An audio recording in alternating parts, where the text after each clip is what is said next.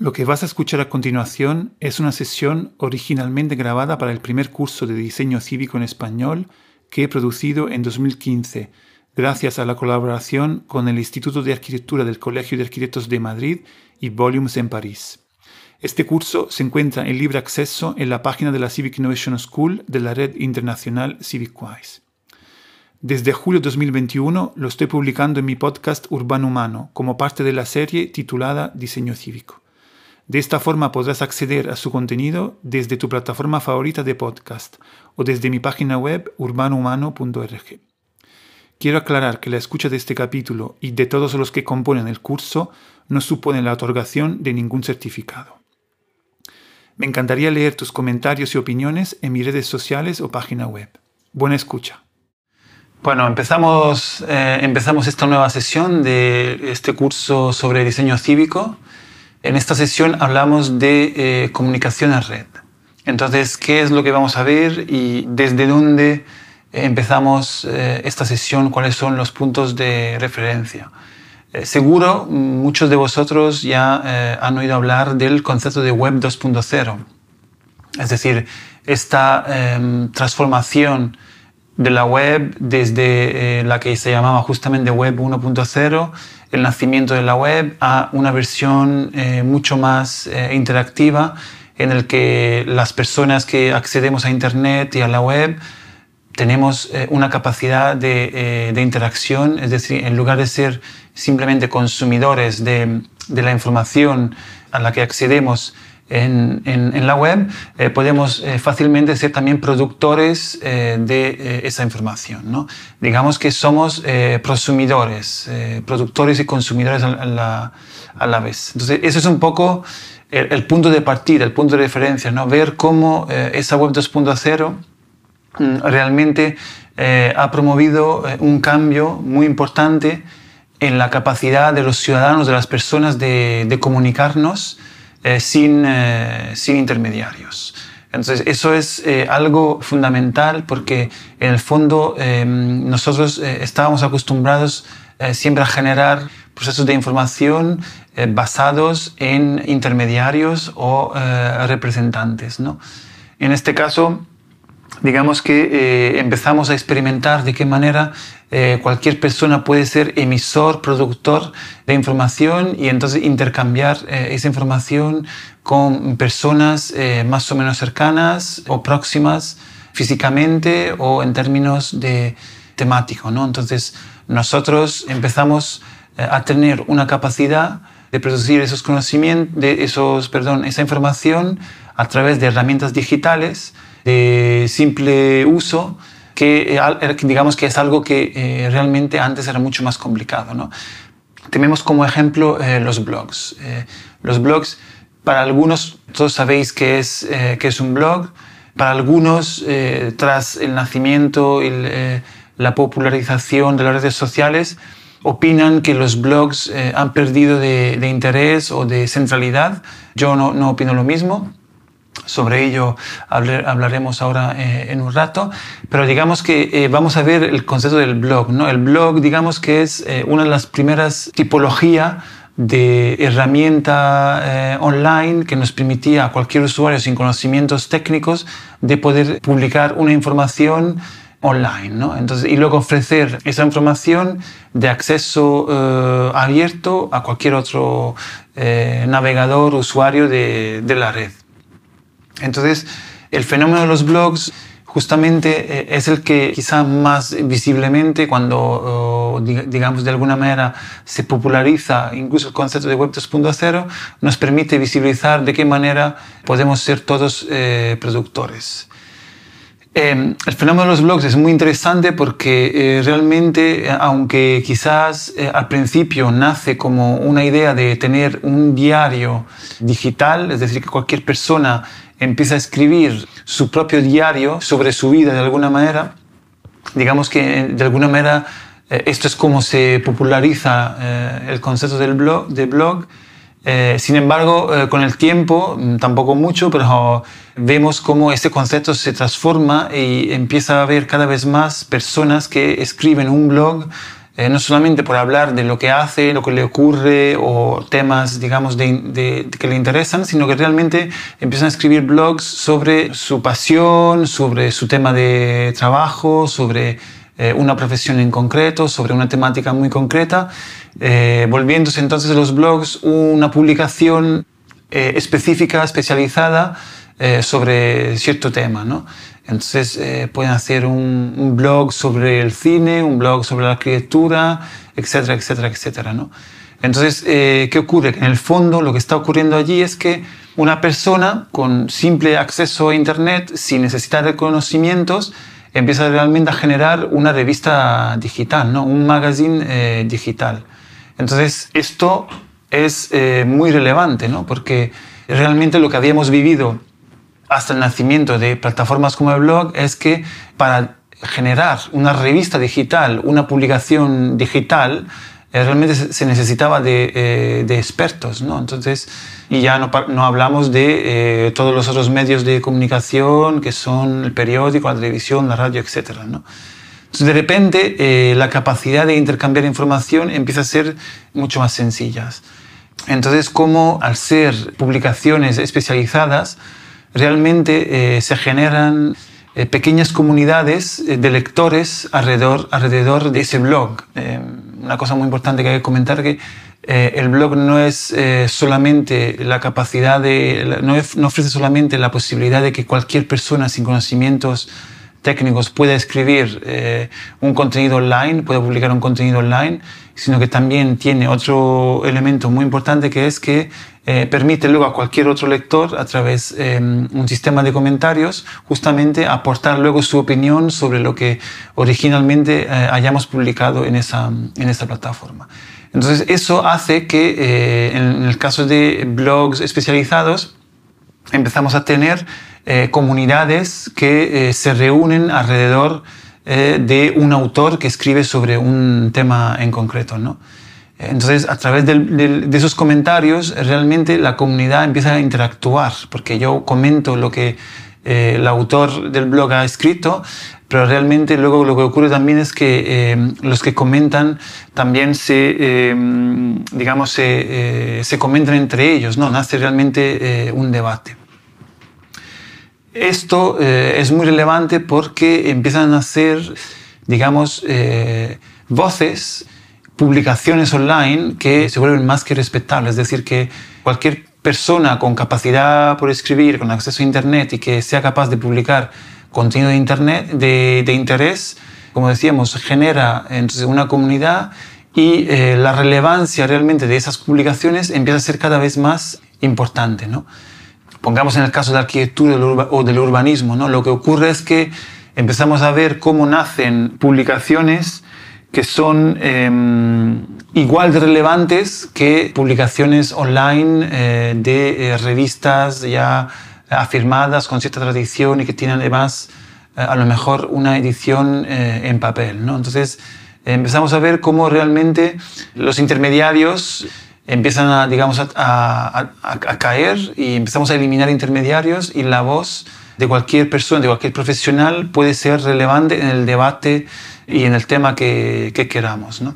Lo que es interesante también eh, sobre el tema de los blogs es que eh, se genera de, alguna forma también eh, una especie de, de, ecosistema mm, que algunos han llamado la blogosfera, en el que existen muchos, muchos blogs, entonces muchas personas que empiezan a publicar su opinión sobre cualquier tema, ¿no? sea profesional, sea amatorial. Existe también todo, digamos, un filón de eh, blogs que justamente se dedican a, hablar de lo que ocurre en su propia ciudad, en su propio barrio, etc. ¿no? Entonces, nacen realmente eh, las primeras versiones, digamos, de lo que podríamos llamar eh, periodismo ciudadano. ¿no? las personas que viven en, en los territorios empiezan ellas mismas directamente a relatar, a contar, a describir qué es lo que ocurre en su propio territorio. ¿no? Y esto eh, vamos un poco a, centrarnos y, a subrayar dos elementos clave. Entonces, por un lado se ha hablado de la blogosfera, eh, por otro lado os, está hablando ya del eh, periodismo ciudadano. Entonces, por un lado, lo que, lo que se está creando es que la capacidad de cualquier persona de producir información genera realmente un ecosistema eh, en el que todos nos sentimos, eh, casi todos, de alguna manera, capaces de entrar y de tener una voz, de alguna manera, em, legítima, ¿no? una, voz de, de, interés. Entonces, además de poder eh, comentar en los blogs de otros, nosotros podemos abrir nuestro propio, nuestro propio blog. ¿no? Entonces, eso es lo que ocurre, por ejemplo, en ámbito profesional, es que se empiezan a generar voces que generan debate. ¿no? Entonces, el debate sobre sobre un tema, en lugar de estar intermediado o promovido por eh, los medios tradicionales, por las revistas, etcétera, etcétera, realmente empieza a ser un debate eh, autónomo, ¿no? un debate que nace directamente desde aquellas personas que se interesan por ello. Esto realmente se traslada eh, rápidamente también al territorio en el que nosotros habitamos. ¿no? Es decir, que la gente empieza a utilizar esos blogs para hablar del, decíamos, del barrio, del territorio, de la calle, de la plaza, etc. ¿no? Entonces, eh, así digamos que empezamos a ver también las primeras eh, fórmulas de periodismo ciudadano. Entonces, em, la relevancia del periodismo ciudadano, eh, hay muchas críticas, hay gente que puede opinar que eso no sea periodismo ciudadano, porque el periodismo es otra cosa, requiere también de un conocimiento, de una visión, de unos de una capacidad que eh, posiblemente no toda eh, persona que simplemente escribiendo tenga, pero digamos lo relevante aquí está en que eh, hablamos de la capacidad de las personas que viven en un territorio de hablar sobre ello. ¿no? El periodismo ciudadano también evoluciona, de alguna manera empiezan a nacer blogs o páginas que en lugar simplemente de hablar sobre un territorio, realmente lo que hacen es permitir eh, a cualquier persona eh, publicar información sobre lo que quiera, fundamentalmente, no solamente algo que tenga relación con eh, la ciudad en la que viven. ¿no? yo recuerdo en España, por lo menos, entre las primeras plataformas, había una que creo que se llamaba BotUp, luego una, digamos, muy interesante que además tuvo un papel muy importante en todo lo que ocurre con el 15M en España, se llama Periodismo Humano, y mm, creo que en Latinoamérica hay incluso una que directamente se llama periodismo ciudadano. Pero en fin, que, que van surgiendo eh, varias plataformas que eh, lo que hacen es justamente generar eh, un espacio donde se ofrece a cualquier persona la posibilidad de publicar información. Y luego yo accediendo a esa plataforma, a lo mejor puedo acceder a, a diferentes categorías temáticas o a diferentes ciudades. ¿no? Entonces encuentro ya directamente la información eh, sobre eh, una, una, ciudad en concreto. También eh, lo que surge son, digamos, los primeros agregadores de blogs, sea temáticos que localizados, y también lo que es interesante, empiezan a ser y a popularizarse mucho todo el fenómeno, digamos, de los mapeos colaborativos. ¿no?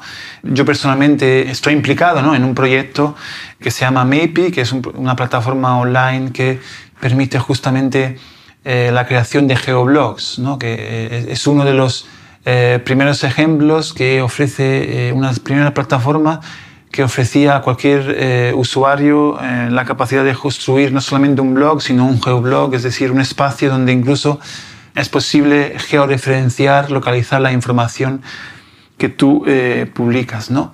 Entonces, eso es muy interesante porque empezamos a ver cómo la información, no solamente la, publicación de la información, no solamente empieza a estar eh, a la portada de todos, sino que eh, el ejercicio, la dinámica de, publicar la información empieza a evolucionar, ¿no? Entonces, empezamos a ver cómo realmente es interesante relacionar las informaciones con, con lugares muy concretos.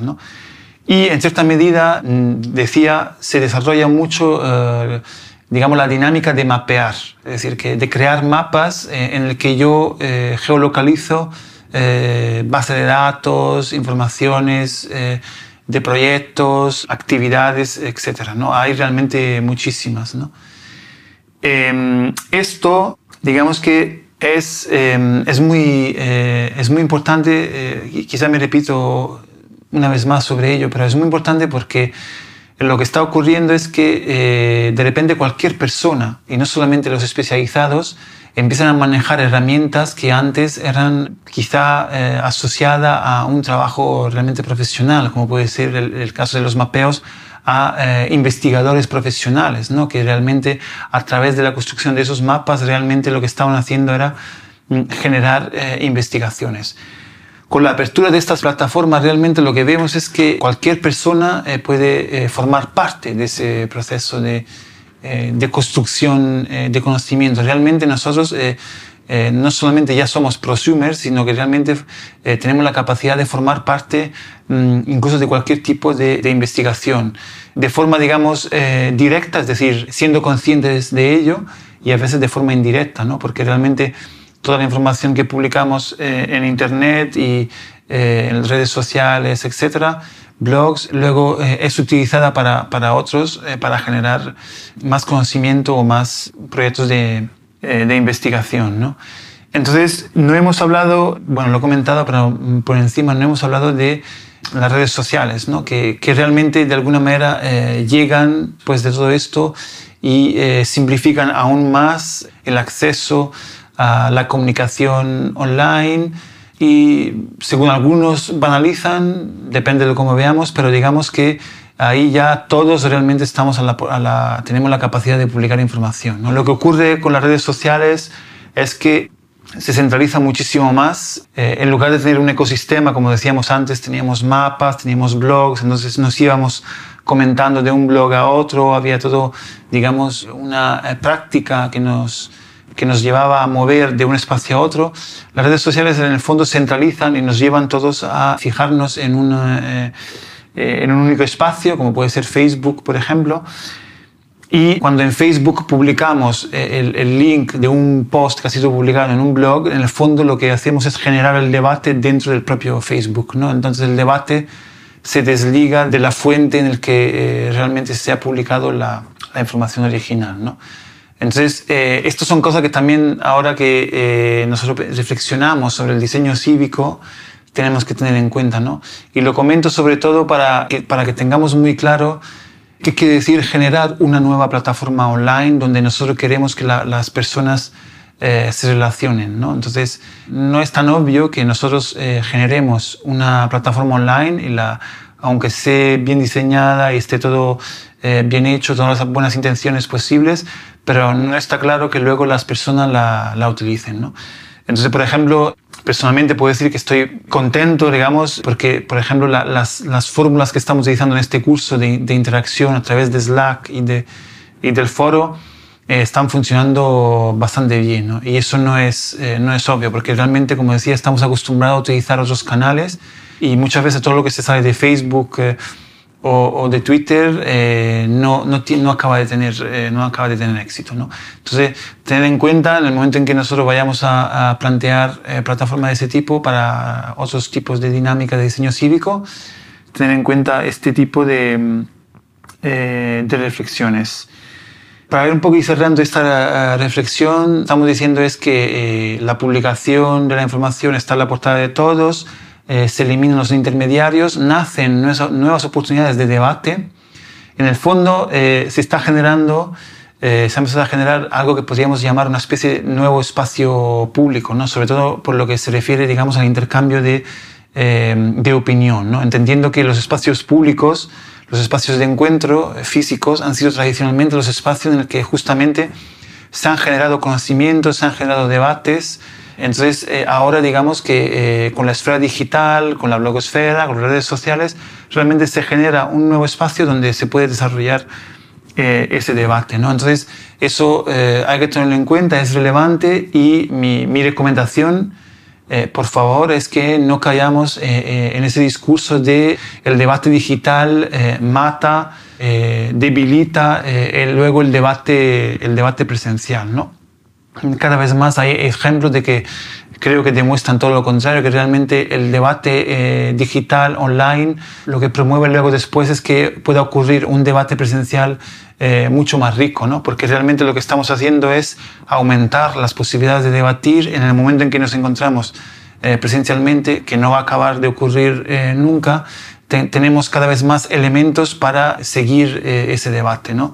En ese sentido, para eh, hacer referencia también al, al, título de esta sesión, que es Comunicación en Red, eh, lo que ocurre en el fondo es que todos de repente tenemos más posibilidades de entender, de participar más en lo que eh, podemos definir como dinámicas de red. Es decir, que entendemos que al, al, al, quitar intermediarios, en lugar de que el debate esté promovido por unos pocos eh, y que nosotros realmente tengamos siempre a estos como referencia para articular ese debate, en la comunicación en red lo que ocurre es que eh, se multiplican los actores eh, y el debate realmente se va distribuyendo de una forma mucho más eh, horizontal. ¿no?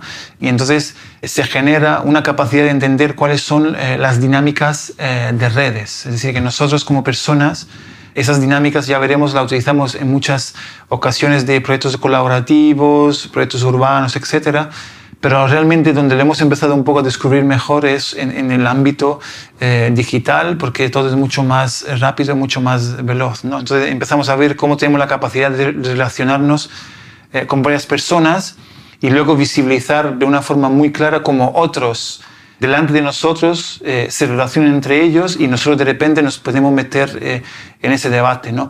Y al ser todo visible, digamos, eh, público en la esfera digital, eso además amplía a que otras personas se sumen a ella. ¿no? Entonces nosotros realmente nos metemos en esas dinámicas de comunicación en red. Y lo que quiero subrayar una vez más es que justamente esas dinámicas se potencian en, en lo digital pero uh, realmente son transmedia, realmente luego pasan de un media a otro y pasan de lo digital a lo físico. ¿no? Entonces, esas personas que a lo mejor han empezado a interactuar eh, online, luego se, se, encuentran presencialmente o el conocimiento que se genera online, llevado de la mano de una persona, se conecta con otro conocimiento que se está generando offline, porque eh, en un espacio se genera un debate que conecta eh, las dos cosas. Entonces, eh, espero, bueno, espero que haya sido un poco claro el interés de lo que estamos hablando aquí, de, esta idea de eh, la comunicación en red y cómo, digamos, la faceta digital entra en estas dinámicas, los blogs, las redes sociales, el periodismo ciudadano. Y luego ya más adelante veremos cómo todo eso afecta también al eh, desarrollo de dinámicas de diseño cívico, procesos de diseño cívico, etcétera.